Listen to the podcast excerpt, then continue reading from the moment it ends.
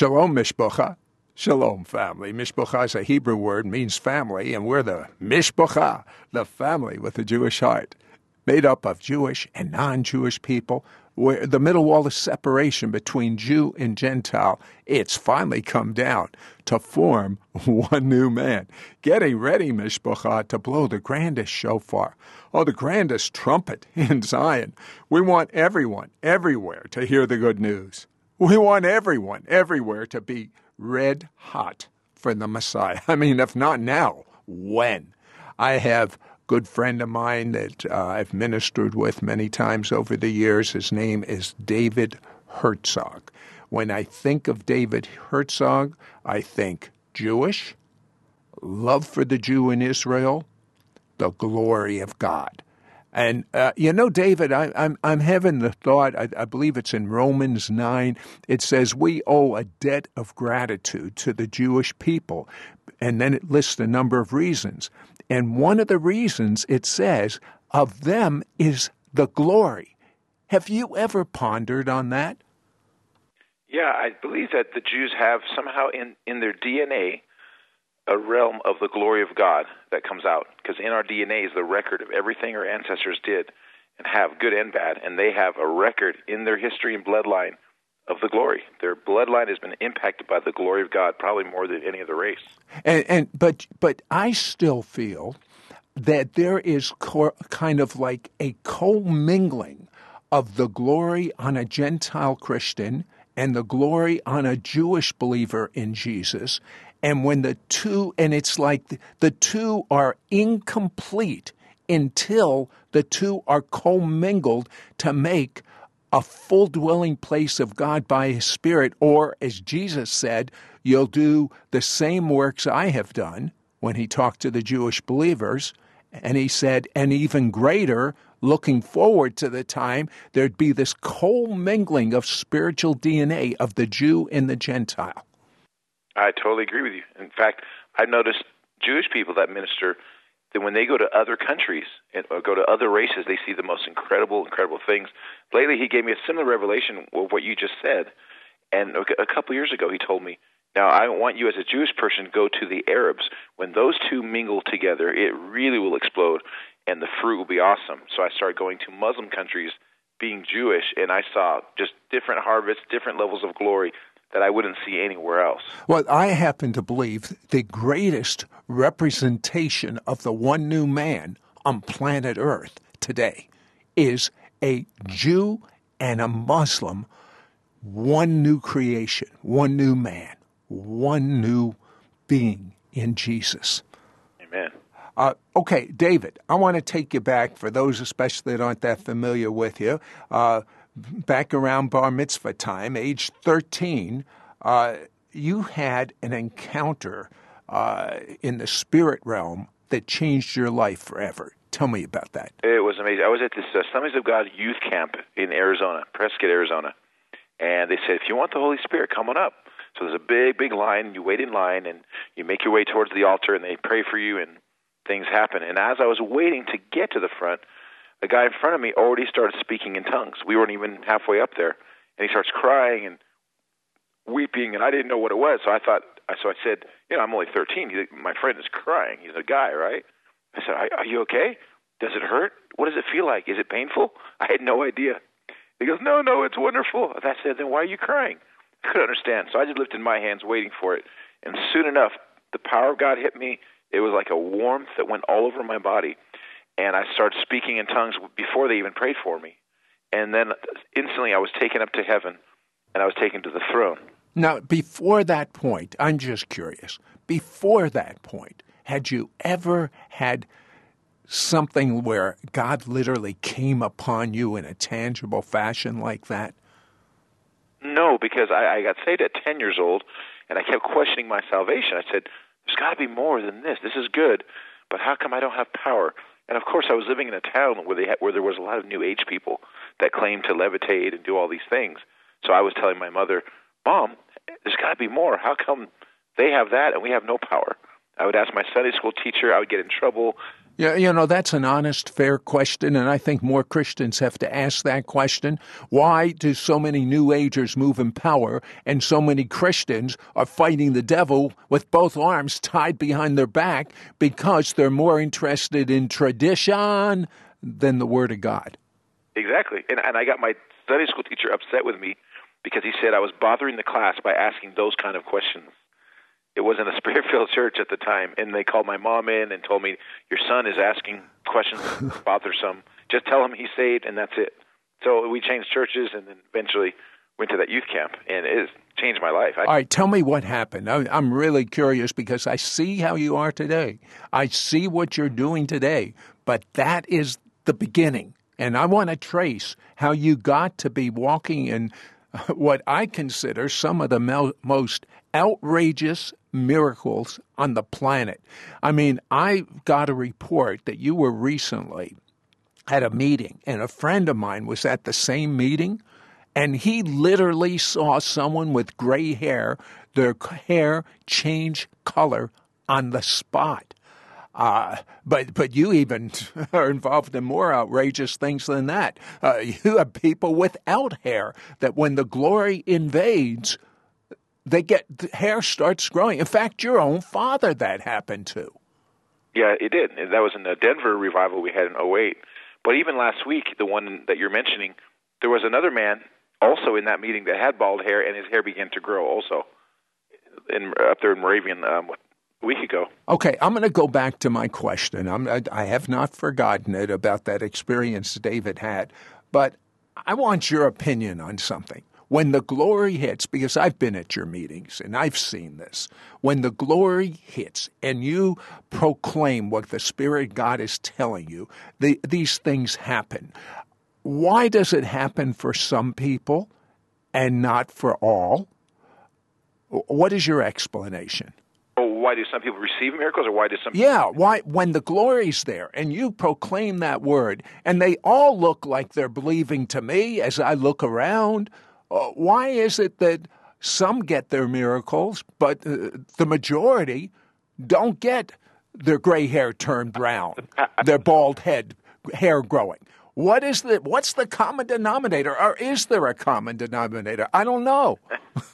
That's an interesting question. Well, I noticed two patterns. There's, there's either the people when they testify will say, like, when they lose 30 pounds in a meeting, we've seen weight loss, and they say, I was expecting all week long. I brought my smaller jeans from school and I got my miracle. So you have those. They're very, very de- desperate, full of faith.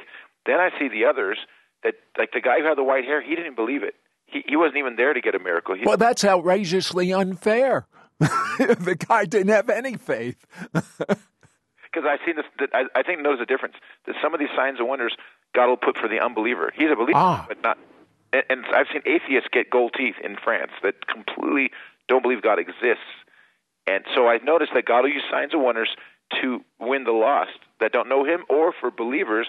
I noticed when they're really full of faith and desperate, more of those kind of Christians are getting the miracles, and the ones who have almost no faith at all. Because this man that got his, he's a doctor, so mm, his mind is trained to not believe, and he's also an ambassador to another country. So he kept saying, are you sure this is happening? Is this really happening? And the whole crowd was screaming, Look at your hair. Uh, you know what amazes me, and it's right in line with what you're saying, David? The people that have a major miracle happen, I hear many of them say, I knew when I would come to this meeting I'd be healed. I don't hear them say, I, I was really believing for it. They say, I knew I was going to be. That's faith. Yeah, that's what I've noticed. And even in the 50s revivals, you, you, people would come from across the country to go to these tent meetings, and they just knew they were going to get healed. The ones that got healed, and then you got the unbelievers or the Christians that just never really had faith for miracles, and God will use the signs to. Or, or, or the Christians that that have been in the way uh, for 30 years, I do mean in the way, uh, uh, for 30 years and not seen anything. They believe, they know God heals, they've seen enough miracles, but they're in unbelief and they don't even realize they're in unbelief. Sometimes they've been vaccinated against it because they've seen so much of it. I, I was in London, it was a 1,500 people, and an atheist man got out of his wheelchair, paralyzed, and started running. And at the end of the meeting, a Christian came to me and said, Oh, when are you, when are you going to pray for my goiter? It was like midnight by that time, and I said, I called that out. Why didn't you come up when God was moving? Oh, I don't know. I just thought I'd wait till after I meet you at the door when you leave the room. And I said, I can pray for you now, but you should have came when the glory was at the peak when everybody was getting healed. Yeah, it's people don't understand, but one of the thing Dave, one thing that David does, and I'm sure the Holy Spirit showed him to do it, is when the glory invades and he starts hearing what God wants to do in the midst of the glory, he speaks it out, and then he tells people to run around the auditorium. I mean, not you don't have to run like a track star, but you just you kind of run. And what what you're doing, it's obvious to me, David, is you're getting an action behind the faith. Exactly, just some kind of action. Most of the time, Jesus, Yeshua would say, "Oh, do this, do that, Go wash your eyes. Go pick up your bed and walk. Most of the time, there was an action. Now you don't have to do that, but I noticed the percentage of miracles go up by like 100% or 80% when I get everybody doing something than just everybody just sitting there waiting for me to make it happen on them. Uh, David, on tomorrow's broadcast, I want to start out what happened when you were 13 years of age. Uh, you, you spoke in tongues, but something way beyond that happened. You went up to the throne room, but uh, Tell me about your book, Glory Invasion. This is the revised version, uh, which has this marvelous 40 day uh, devotional in it. Uh, but tell me what feedback you're getting from your book, Glory Invasion. Oh, people are reading the book and getting, first of all, they're not just reading it and learning, they're getting heavenly encounters, they tell me. I have people reading the book, getting taken to heaven, getting signs and wonders. I have ministers reading the book, and suddenly when they go minister, they understand how to move in, in creative miracles, how to work with the angels. Uh, just people reading the well. One lady read the book. She was on your show actually before she was in full time ministry. She she read the book, came to my meeting in Phoenix, didn't know how to pray for her mom in a wheelchair, and then when she read the book, she goes, Ah, now I know how to pray. I get in the glory. The body parts can obey my word. They they hear me. Spoke to her mom, and she jumped out of the wheelchair. I think it was the Katie Souza that was in our meeting. And then later I hear about her traveling and ministering. But she came to that meeting years ago. She took a Greyhound bus and came all the way to Phoenix. She was hungry. Uh, you know, David, what I love about it is you teach about how the financial miracles increase in the glory, how the mi- healings miracles increase in the glory, how creative miracles increase in the glory, uh, how to be a carrier of the glory, uh, how to remove the limits in your life to operate in the glory, uh, how to pray from your heavenly seat, which is an amazing revelation. And so many people are moving in the glory after reading this book, uh, and we have a special bonus of two CDs in which you speak the blessings of the glory over people, available for a gift of $30. Call our order only line, 1 800 447 2697. 1 800 447 2697. David is known as a Jewish believer that walks in the glory of God. And I want to find out from him exactly what the glory of God is, how the glory of God operates, and how he learned this. I'm going to take you back to age 13, David, and uh, you you went to a youth camp, a spirit-filled youth camp. Uh, and uh, now, were you prayed for to speak in supernatural languages, or did it just happen? It just happened. I was supposed to be prayed for. I was waiting in a very long line of hundreds of people to make my way to the front where they pray for you. And before I got there, it already hit me. This warmth came on me, this love. I just felt peace, and I, I started crying a little bit and then all of a sudden I started speaking in tongues. I had no idea how that was going to happen.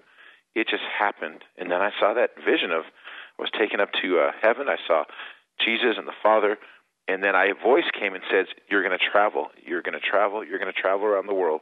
So at that, I had a little inkling. I said, "Okay, so I'm going to travel." So that I know, and then went to my room, and I couldn't stop speaking in tongues all night and just getting these visions. Just out of curiosity, uh, I assume you didn't want to, but did you actually try to stop? Uh, not really. It felt so good. You know, you're 13 and you're feeling great. all, but how's a 13 year old praying tongues all night? That, that had to be a highly unusual thing. It was, but it was really, really powerful. Well, that night, a lot of people got the Holy Spirit. It was just amazing. Always wanted to receive it for three years since I was saved. Didn't know how or what. Finally, went to a place where I could get it, and it was just and my boldness changed. I used to be shy, and suddenly this boldness came on me that I'd never had before with people, with everything. It, affected everything. Uh, now, you literally were caught up into the throne room, uh, and, and it was a number of years ago. But what did you see? I'd be very curious to know. I saw, uh, well, basically, I saw two seats where I was. I saw Jesus at the right hand, and I saw the Father. I couldn't make out clearly because it was so bright the Father, but I knew that was Jesus on the right side. And basically, they were smiling. Jesus was smiling at me, and and a voice just came and said, "You're going to travel for my glory. You're going to travel." And I was just worshiping, and I love you, God. I love you, Jesus. I worship you, and just tongues, tongues, tongues for hours. Yeah, interesting. God knew what he was saying. You didn't have a clue. You're going to travel for his glory, and you're known as someone that when you speak, the glory of God shows up. Uh, but you didn't have a clue back then. Uh, tell me the first miracle that happened when you prayed for someone that you can remember. Yeah, I was in Sunday school, and they would ask me to teach this little curriculum in our Sunday school in our little town in Sedona. So I would go through the little thing and read the scriptures they told me to read for the kids. And I got bored. I actually got bored doing this every Sunday. So I said, kids, don't tell the pastor, but I'm going to try something different. I'm not going to follow the curriculum. I'm just going to pray for anyone that's sick. And a little girl said, oh, my mom said I have scoliosis. I said, well, let me see. Let's pull out your leg and see how short it is. Because I had seen one time before someone come and do this. And I, her leg was so much shorter than the other. I said, okay, we're going to pray, guys. Are you ready? And I missed my first miracle because I closed my eyes and her leg began to grow so fast the kids were screaming, "Look at the leg! Look at the leg!" And I and her leg grew out, and I missed seeing my first miracle with my own eyes. Well, but what happened to her scoliosis? It was gone. I mean, her leg grew out, and she didn't have a problem after that. What a way to start! You know how I started? I prayed for hundreds, if not thousands, of people, and no one got healed. I sure wish I had started the way you did. I guess I needed the encouragement for being so young, you know. Um, uh, well, uh, uh, let's go back to basics. The glory shows up when you speak. Explain what the glory is. The glory is the closest you can get to being like as if you went to heaven while still being on the earth. You're in a meeting and you feel this incredible heavenly presence, joy, peace, love. You can feel the angels are there. You're just like, ah, oh, this is heaven on earth. And in that realm, that's when things happen so easily. I always say, on earth as it is in heaven. If you were sick and you went to heaven right now, how long would it take to be healed? It would be instant because in heaven there's no sickness. So when heaven comes down on the earth in a meeting or just walking down the street and you pray for somebody, the, the, the speed at which miracles happen in the glory realm is much faster than they would happen just in regular gifting realm. You, you have you have your gift and anointing, you have faith, but when you add glory to that, it's glory is the accelerator. Demons come out faster, bodies are healed faster. You sow, you reap faster. Everything's faster when it's done in the presence of God's glory. Now, is this just a pure gift from God, or are there some things that you've learned that people can do to walk in that same glory realm? Oh no, a lot of people, everyone can do this. It's God gave me a revelation of how it operates. And when I've taught this to other people, I've had little kids doing it. One time I was in Ireland, miracle signs, wonders were flowing, and I taught these youth, youth in college age, and everything I knew how to do it. And when that thing was over, they spread all over Ireland and started doing healings and miracles and signs, wonders, everything you can think of started happening. Uh, when was the first time you're aware of the fact that when you would speak, this manifest, tangible presence thickness, weightiness of God's presence would show up, His glory. The first time that happened, wow, that's a tough one to think. Uh, going back, I know that it's it changed when my intimacy with God changed. It, it wasn't just a. All right, well then that, that's important to know. Tell me when that was and what you did to cause it to change, or, or what occurred. I was living on the mission field in France for 12 years, and we had seen, you know, he, the, I had the gift of faith, I had the gift of healing, and I'd pray one on one, and I'd say, okay, right now this man will be healed. If he doesn't get healed, then God is not God, and you know, and God would heal. But I was getting burned out, and I said, Lord, there's got to be more. Oh, oh I, am sorry, you're triggering another question. Uh, when you would make such a bold statement, were there times when people were not healed? Amazingly enough, I would only do it when I felt led to do it, and when I did it, it always worked. But but I would never do it carelessly if I didn't. But did you, even if you heard, did did you have a degree of trepidation when you have a room full of people that could become a a mob against you? oh, big time, Lord. I think I, I, every time I did it, I'd say, "Oh my gosh, I think I went out too far on a limb this time. Lord, you got to bail me out of this one." And and it would, but God would show up. But sometimes it would be really scary. Uh, okay, uh, so you you were telling me what was happening in France.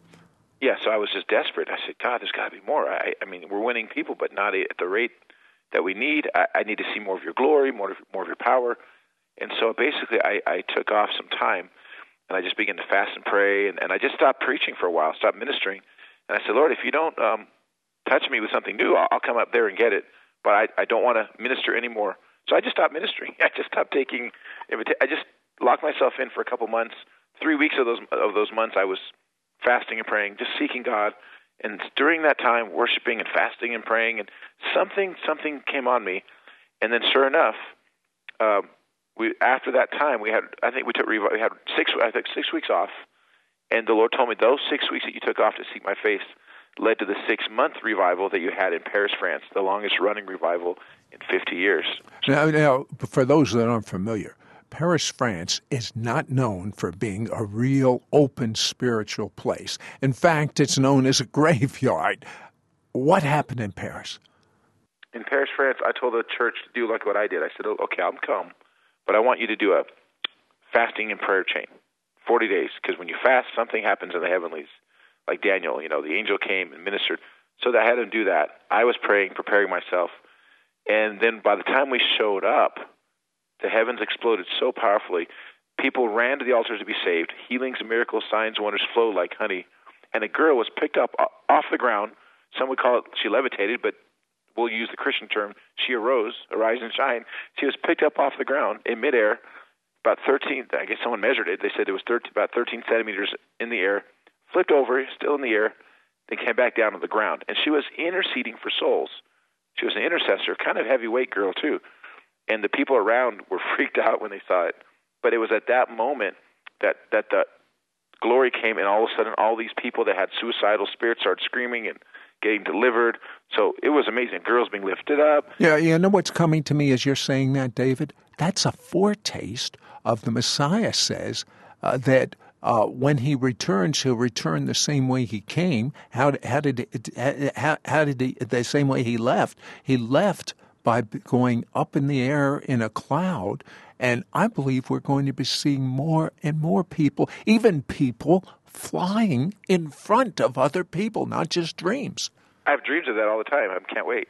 Well, it's going to happen. I believe it's going to happen. That's why you're having those dreams. Uh, but uh, tell me uh, uh, the feedback on your revised book, Glory Invasion. Uh, what do people comment? Is there one particular chapter that people say, "Boy, that revolutionized my life"?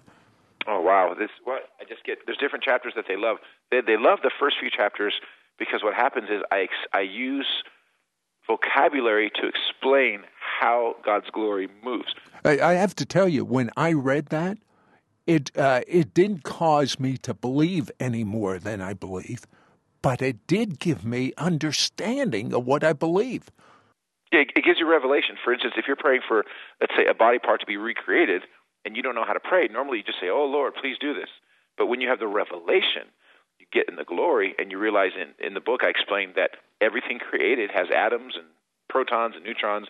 Inside that, it's sound waves that God put sound into everything. This is confirmed by science and those sound waves God put in Genesis, He put sound, and you command the body part modes come together. Cancer, die. I know you can hear me because you're made of atoms, and inside the atoms there's sound, and I know you can hear me. So you're going straight to the chase, straight to the body part, like Moses spoke to the rock, or God told him to anyway. Ezekiel spoke to the bones, and they came together. Jesus spoke to wind and waves. But once you understand behind the scenes what's going on, it actually helps your faith to go, wait a second, I can speak to body parts and they can actually hear me. David Herzog is going to help equip you to have signs and wonders, outrageous signs and wonders. Uh, David, uh, before we get into some of your teaching on the glory, which is uh, uh, just uh, revolutionary for most people, there was a point in your life where you took a quantum leap in walking in God's glory. And it has to do with an association with with someone that I also knew. Tell me about that. Yeah, after I had a, after the six month revival I had in Paris, France, where it was the longest running revival, it was awesome. I still felt like I was missing something, and yet I was preaching on the glory. I had seen a measure, and I was so desperate again. I took time off, and I said, God, I'm going to quit this revival because I want something even greater. And I felt the Lord told me to do it. If I would give up the good, I would get the best. So I, I gave up the revival, stopped preaching in that six month revival, sought the Lord. God, I'm so desperate. And He told me to go to several places. And one of them was Ruth Heflin, to meet with Ruth Heflin at her camp. And something new would happen to me. And again, I've been seeking the Lord and praying and fasting, just hungry. And I went up there, walked in, and she had heard about me by this time. She had heard about the revival in France. And she said that that, that revival was an answer to her 40 day fast she had done in France when she was in France years before. And I said to her, Well, so honored to meet you. I can't wait to hear you minister tonight in the glory. And she looked at me and said, No, you're going to minister tonight. And I said, No, no, no, no. I'm really hungry. I'm desperate. I want what you have. I don't want what I have. She said, No, uh, the Lord's telling me you need to minister. So I obeyed. She's a prophetess, right? So you obey. So I went up and I just began to minister. And then suddenly this glory invaded me from heaven that I had never sensed before.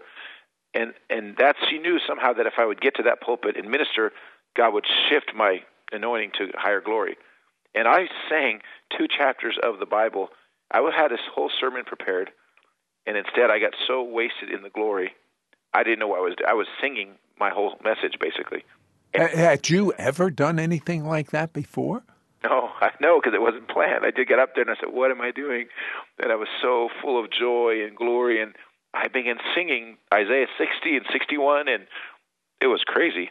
And then at that moment, um, signs and wonders began to hit people. Um, of course, the gold dust. I was covered in gold dust, and so were other people. Now, when you say covered in gold dust, I've seen the gold dust on on people, but I've also seen some people that were really covered in gold dust. Do you really mean covered?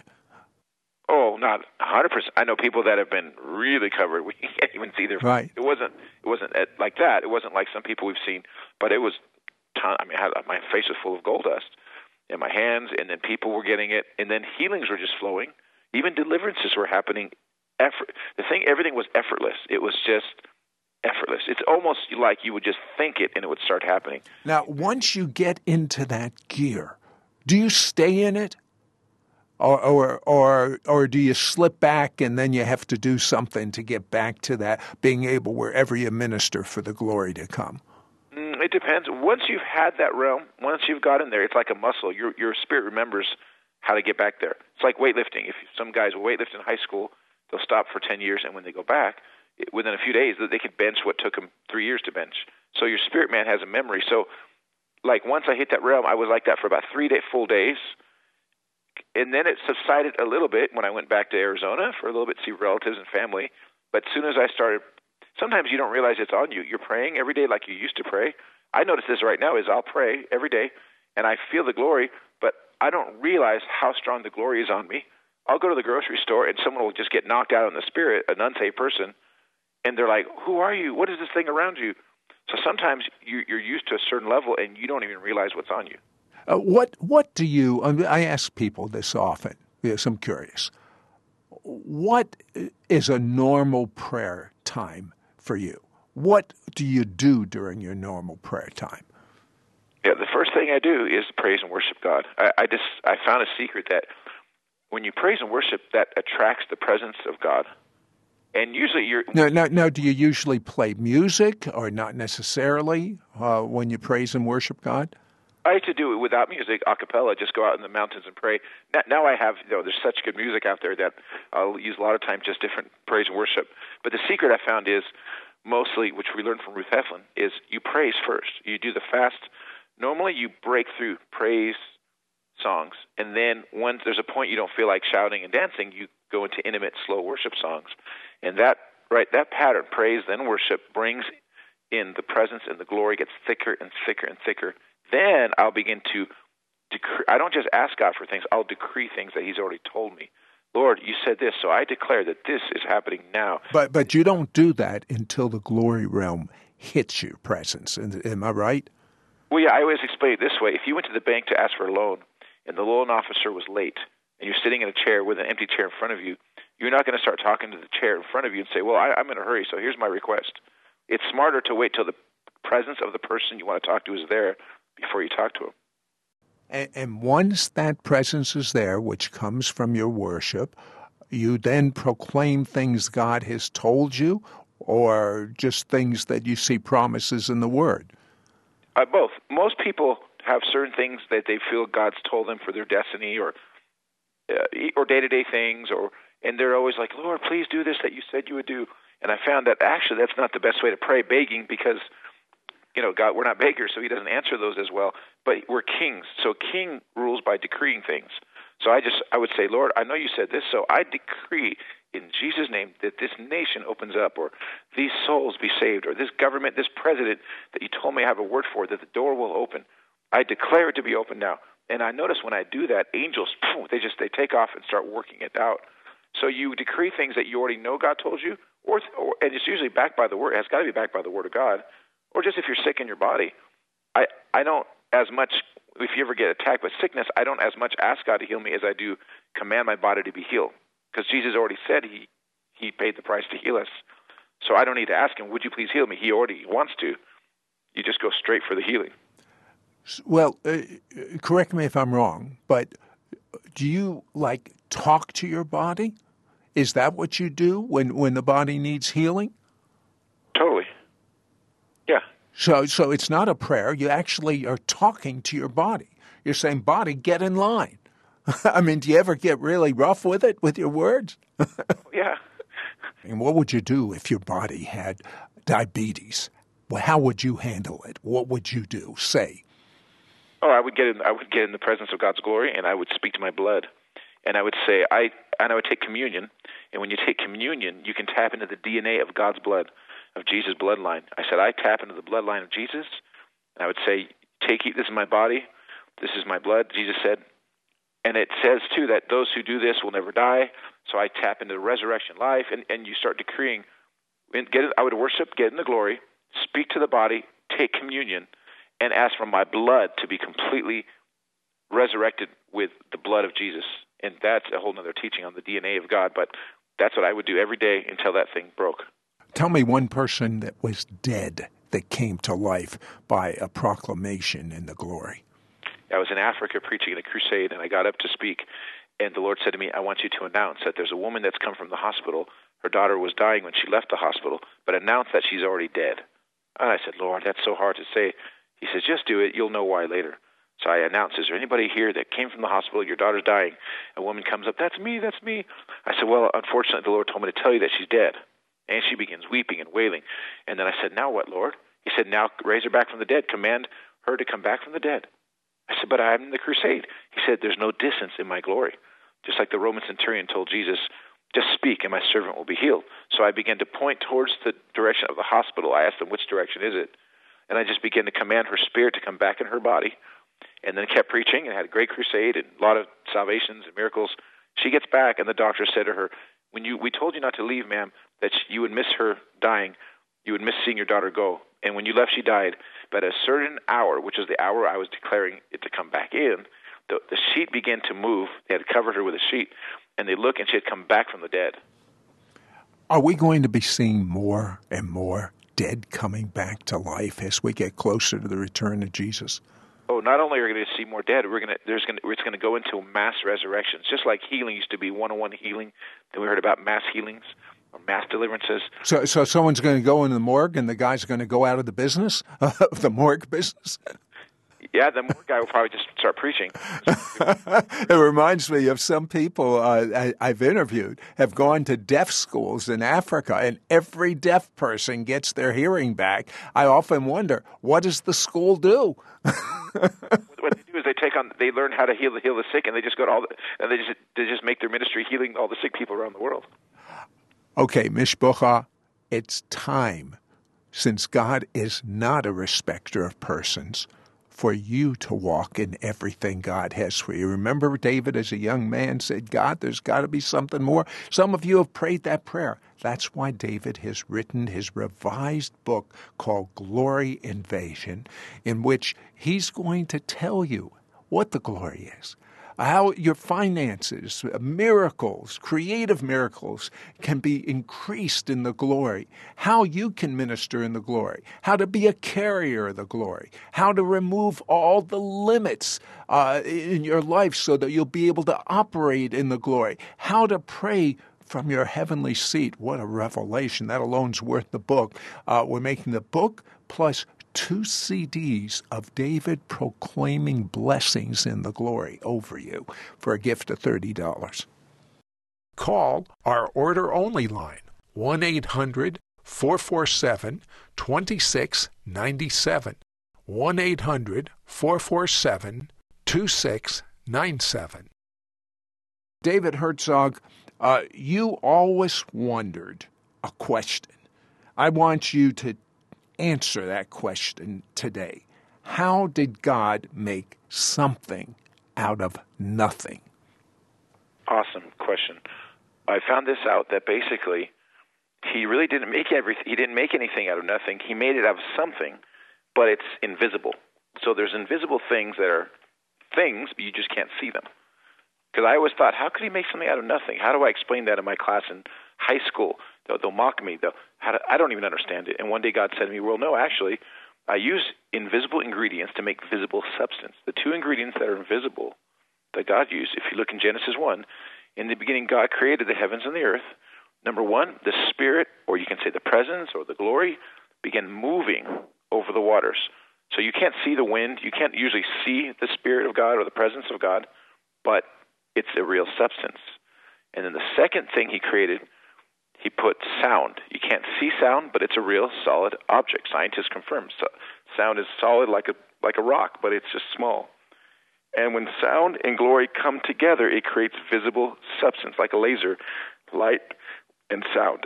So when you get in God's glory, which it's invisible for most people, and then you speak a word of knowledge that God shows you, that's also invisible. Those two invisible substances, when they bond together, creates visible miracles. Like in the glory, I'll say, Oh, there's a lot of body parts floating around this place. In the name of Jesus, I declare uh, tumors go or weight loss. or And as I'm saying that, my invisible word will attach itself to, in, to that body part that I see in the glory realm that's invisible. And when it attaches, suddenly you can see it. You can see the gold tooth. You can see the hair growing. So basically, when you're in the glory, your body part's there in the glory but to extract it from the invisible to the visible realm. Many times it's a faith or word of knowledge will do that. Inside every body part, there's atoms. Inside the atoms, if you go smaller and smaller, it's a sound wave. That sound wave in every body part has the ability to hear and respond to human voice commands. The Bible talks about that. Jesus spoke to a fig tree, he spoke to wind and waves, and scientists have confirmed it recently that they'll speak to water particles or different atoms, subatomic particles, and they'll actually respond to even a scientist, how much more us that have God's glory and authority and we're saved, we have authority, dominion over even body parts.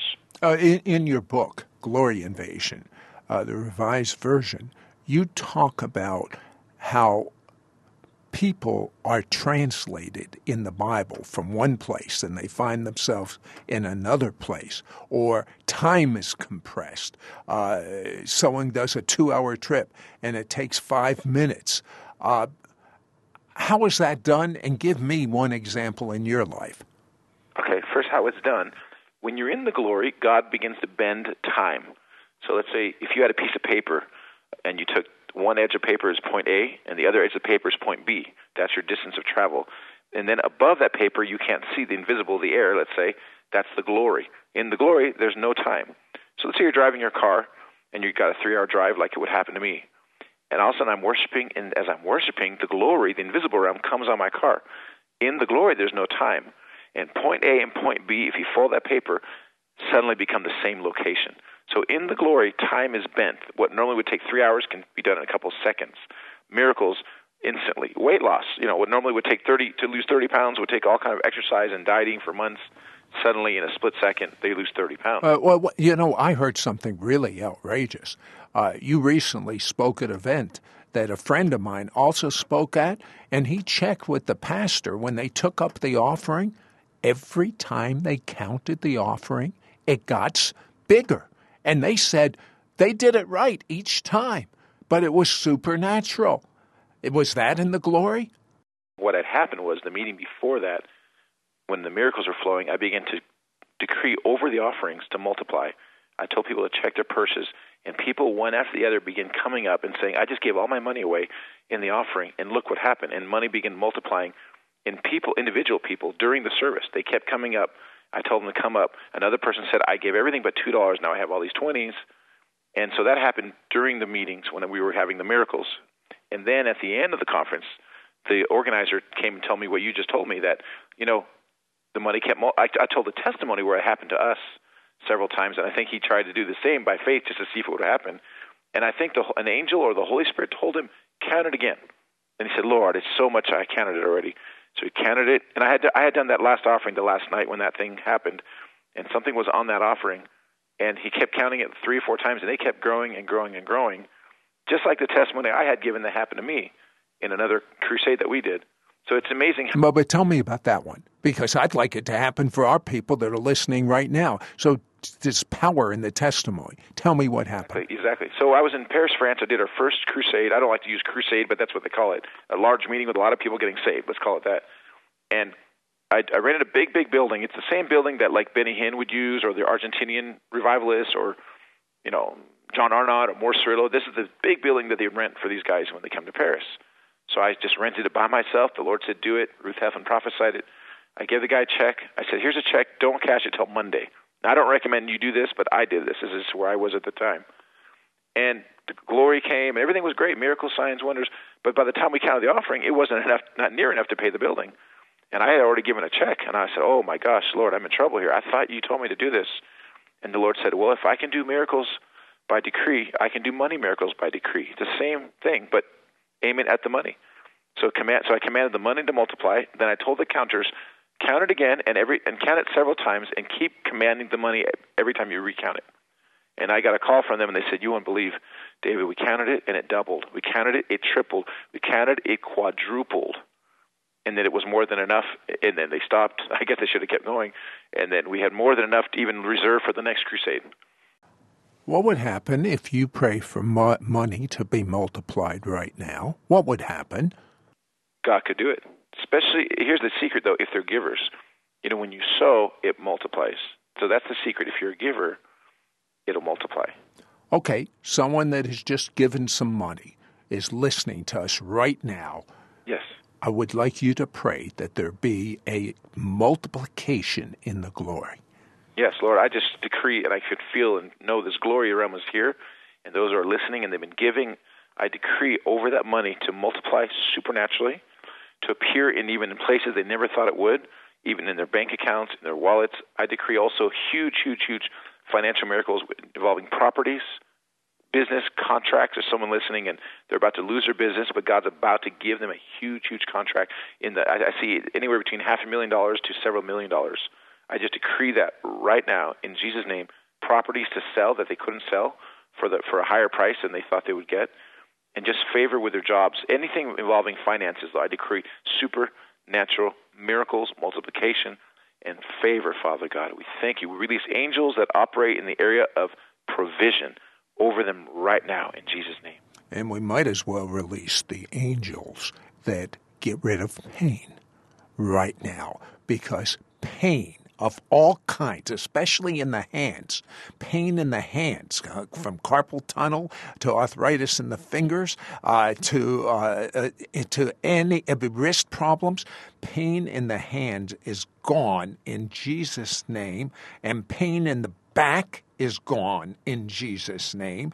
In the hip, in the back, yeah, especially uh, uh, David. If I bet if you pray for the sacroiliac now, the, the, the, it'll go into place. Pray it right now. I command the sacroiliac to go back into place, and I see also the disc in the lower backs, hmm. L three, six, and nine. Those specific yep. ones going right back into place right now in Yeshua's name. Uh, David, you said you have been supernaturally transported in the Spirit. Briefly tell me about that.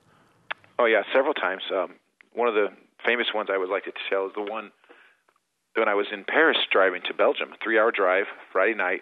My car breaks down because I put the wrong gas. I put uh, diesel instead of regular, or regular instead of diesel. It was a diesel. So got it towed, got it emptied, got the right gas in. It worked. That was a miracle. But now it's 7:30, and my meeting was half an hour ago, and I have a three-hour drive, so I'm not going to make it. So I called the pastor and I said, "I'm so sorry, I won't make it tonight. I'll come at the end of the meeting about 10:30 or 11, and just greet the people, and I'll continue tomorrow." So I get in the car, I begin worshiping. It's just me and Jesus having a good time. I'm not worried about the traffic because I'm not preaching in my mind. And the glory gets stronger and stronger. I feel lighter and lighter. In 45 minutes of this kind of worshiping, suddenly, in a split second, I'm in Belgium. And I, I pull up in front of the church at 8:15. It's un, impossible in the natural, and this worship is still going on, and the pastor couldn't believe it. He said, "How did you get here? Did you take a helicopter?" Or, and we realized I had been transported. We looked at it; it's logistically impossible. Even if you were speeding as fast as you could go, you couldn't do it in 45 minutes. It's a three-hour drive, and it was bumper-to-bumper traffic Friday night between the two countries. Um, so that was the first time. Another one was an eight-hour trip across the whole country of France, and we were worshiping. And suddenly, two hours into the trip, we were suddenly there. So again, it didn't take two hours to get transported. It took two hours for us to get into a realm of glory where we could get transported in a split second. Uh, you know, David, so many prophets that are friends of mine are prophesying uh, horrible things that are going to be happening economically and uh, morally and every everything you can imagine in the United States of America. But guess what?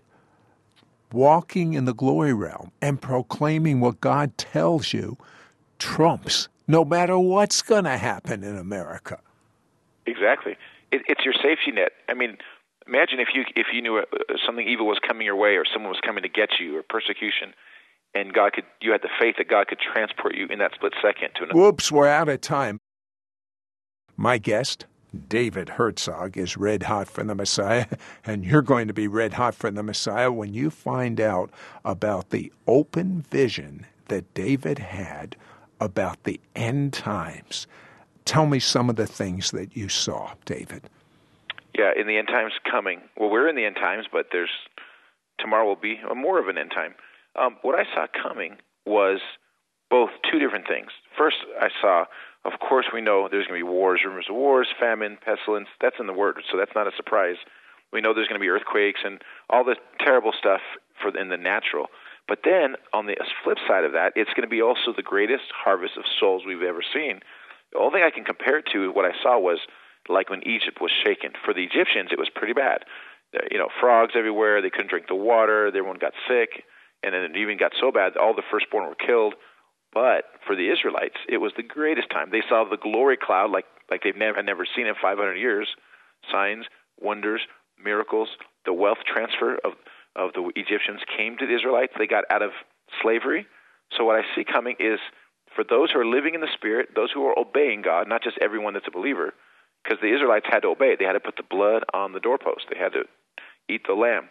So what I'm seeing is those who are walking in the Spirit in full obedience, these times that are coming actually for them could be some of the greatest times they've ever seen.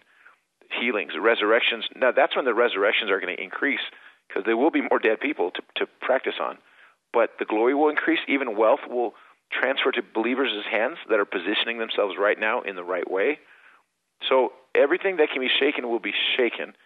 If you're listening right now and you're a believer, God will shake you. He will test and see where your heart is. Is your heart on your job, on your money, on your security? He'll he'll test all that. And once you get to just Jesus, just I just want you, God, just whatever your will is for my life. When you get to that point, you're in a safe spot. But a lot of believers are still kind of comfortable. You know, they go to church on Sunday, but they're really relying on other things. And a lot of believers have idols in their life, and so God will use. Well, a lot, a lot of believers are storing money, storing gold, uh, storing fuel, store, storing food.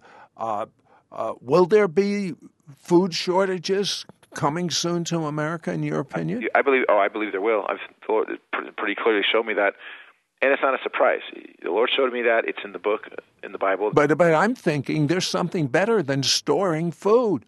It's called multiplying food. Exactly. Well, this is what I believe. Like if someone told you on the news tomorrow for seven the next seven days there will be no gas in America, you wouldn't just go, well, I'll just trust God. If you have the money, you'll fill up your gas tank. So if people that know food shortage is coming, it's not wrong to get some food, especially if. But I feel it's going to be more like this. You might store food, which is not bad, but you end up probably giving it to those around you as a witness. But you yourself can believe for supernatural provision. That's how I see it. But but if you know it's coming, like in the Bible, Agabus, he said there's going to be a famine. The apostles didn't just say, "Oh well, we're, we we got faith, we raised the dead." They immediately took up an offering and got provisions for the poor in Jerusalem that would need it. So I think you, you go according to your faith. Some have faith to buy the food. Some have no money whatsoever to buy food. So you can believe God for supernatural provision. Uh, what has God shown you in reference to the Jew in Israel and anti-Semitism? Yeah, what's going to happen is I believe that there will be a major persecution of the Jews in America. It, it's happened in every other country, and that's one thing we Jewish people seem to forget. History repeats itself. The ones in Germany said, "Oh, it will never happen." okay, it's happening a little bit, but they won't go, they won't kill us. So basically, it'll come, and it's already happening in Europe where people are killing Jewish people. That I think a war could trigger this with Israel and Iran. You know, economy crashing. Anything could happen, but it's going to come, and I believe Jews will be. There's five million Jews in America. Many of them will have to flee back to Israel when they see that they're no longer wanted here and the economy is in shambles. Many Christians will be used to protect them on their way out.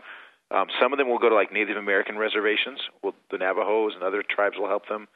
Um, sometimes they'll go through Alaska. There'll be the little refuge places that Jewish people will be able to kind of hide in as they're trying to make their way out of the USA.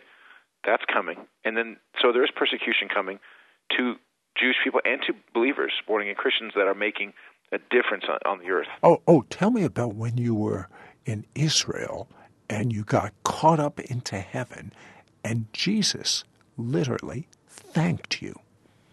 Yeah, I was in Bethel, and it's amazing when you go to heaven how it affects earthly things. People think, oh, they'd say when they went to heaven, but if you really do go, things on the earth change very fast for you.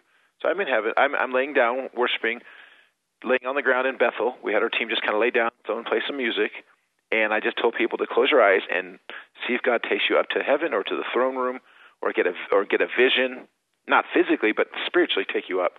And I closed my eyes, and I suddenly saw myself in at the crystal sea in heaven. There's a sea that looks like glass. It's made of crystals and diamonds. And I saw Jesus' face.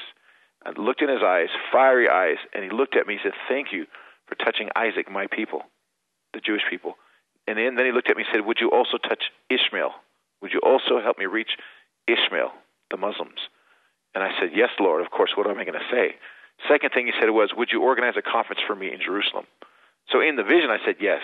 When I came back to, you know how you and I kind of think sometimes, well, was that really me? Was that really a vision, or was that just me thinking that? Well, two days later, I get a call. Hey, would you organize a conference in Jerusalem? And we did a conference in Jerusalem. So that was a confirmation. And immediately after that vision, I had so many invitations. Right after, two months later, I was in Muslim countries Kuwait, Qatar, Bahrain, Dubai, Indonesia, and a lot of Muslims have been saved. So you can go to a, the throne of heaven, you can also go to the courtroom of heaven, and when you do business in heaven, you get earthly results really fast. I've gone to the courts of heaven, someone that owed me a big amount of money, and they kept the money back, and they wouldn't give it back, and and it was another country on top of it, so I couldn't. There's no way of me getting that money. It's a big, big amount of money. And then I finally went to the courts of heaven. I saw myself in the courtroom. I pled my case. I could hear the accuser of the brethren telling me, "No, this and this," and I said, "No, the Word of God says this." And I kind of, like, like a lawyer, did business in the courts of heaven. And within 48 hours, all that money was wired back to my account. Now, something that you talk about in your book, and all these areas are amazing things that you explain in your uh, revised edition of your book, Glory Invasion.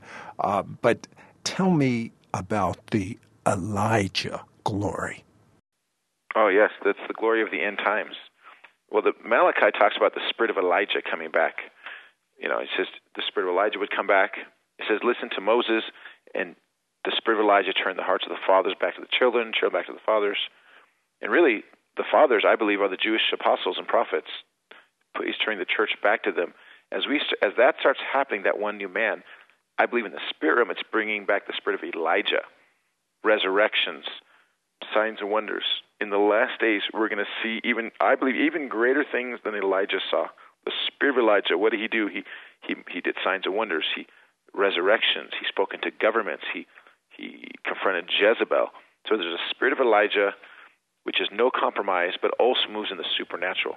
Well, well, I'm reminded that John the Baptist came in the spirit of Elijah. And his message was repent, start living a holy life. So, isn't there a uh, the, these two ingredients are necessary holiness and the miraculous. The two go hand in hand. They're twins. Holiness is a ba- is a basic for the glory of God. If you're not living holy, if there's sin in your life, the enemy is going to see the open door and he will slam you so hard you won't be able to move in the glory very long.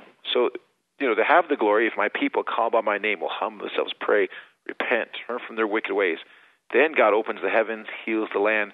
So that's you're right. That's a 101 basic, and yet it's it's 101, but we need to keep hearing it because in the last days, many hearts grow cold. Many fall into sin. Many ministers that moved in healing or deliverance or had a great gift, maybe not always the glory, but gifting, can still fall back into sin. So we need that message to be straight for the last days. Now, now you're speaking about the, the miracles that are coming. You're getting a foretaste of it right now. Uh, tell me about the people who have metal inserted in their body that's turning to bone. Yeah, many, many, many meetings we've been in. Um, God will give me a word of knowledge and metals, rods. We had one lady; she had her legs. She couldn't bend one of her legs because it was a straight metal rod going right through her leg. And I didn't know, and I just said, "In Jesus' name, I command metals to turn back to bone." And then this lady suddenly started to be able to jump up and down, bend her legs, so the bone or the metal was gone, and it turned back to bone that could bend. There's so much glory here that you could release that right now, metal to bone. Pray that. But I just decree it right now for people that are listening. I command metals, pins, uh, screws that the doctors put in their bodies to disappear or turn back to bone in Jesus' mighty name, in Yeshua's name. I just declare even I see tumors disappearing off people. I see a brain tumor. I command that to disappear in Yeshua's name. Heart transplant, stents in their hearts. I decree healing over people's heart conditions right now, a recreative miracles. In fact, any kind of miracle you need, lay your hand on your body, and I just release an angel of mass healing and miracles right now in Yeshua's name. And I declare, even to everyone listening, there'll be just a mass flood of healings right now. Just send, Lord, just millions of angels out to people right now, healing angels from the throne of God. We just decree new teeth, gold teeth, hair miracles, people with no hair, hair growing on their head, white hair turning black instant weight loss miracles, people on a on their deathbed, those who have terminal cancer that only have months to live. We just decree resurrection power over your body. I want everyone walking in this Glory Invasion. That's the name of this revised book by David Herzog. We're making that and his special two CDs in which he proclaims God's blessings over you in the glory, available for a gift of $30. To hear this week's interview or watch archives of our television show, It's Supernatural, visit our website at www.sidroth.org. That's www.sidroth.org. To receive a complimentary copy of our bi monthly teaching newsletter, materials catalog, or information about becoming Mishpocha or Chalatzim, write to me, Sid Roth, Post Office Box 39222, Charlotte, North Carolina 28278. To place a credit card order, call anytime 1 800 447 2697. For all other calls, the number is 704 943 6500. That's 704 943 6500. For a CD of this week's broadcast, send a donation to Sid Roth. That's S I D R O T H, Post Office Box 39222, Charlotte, North Carolina 28278.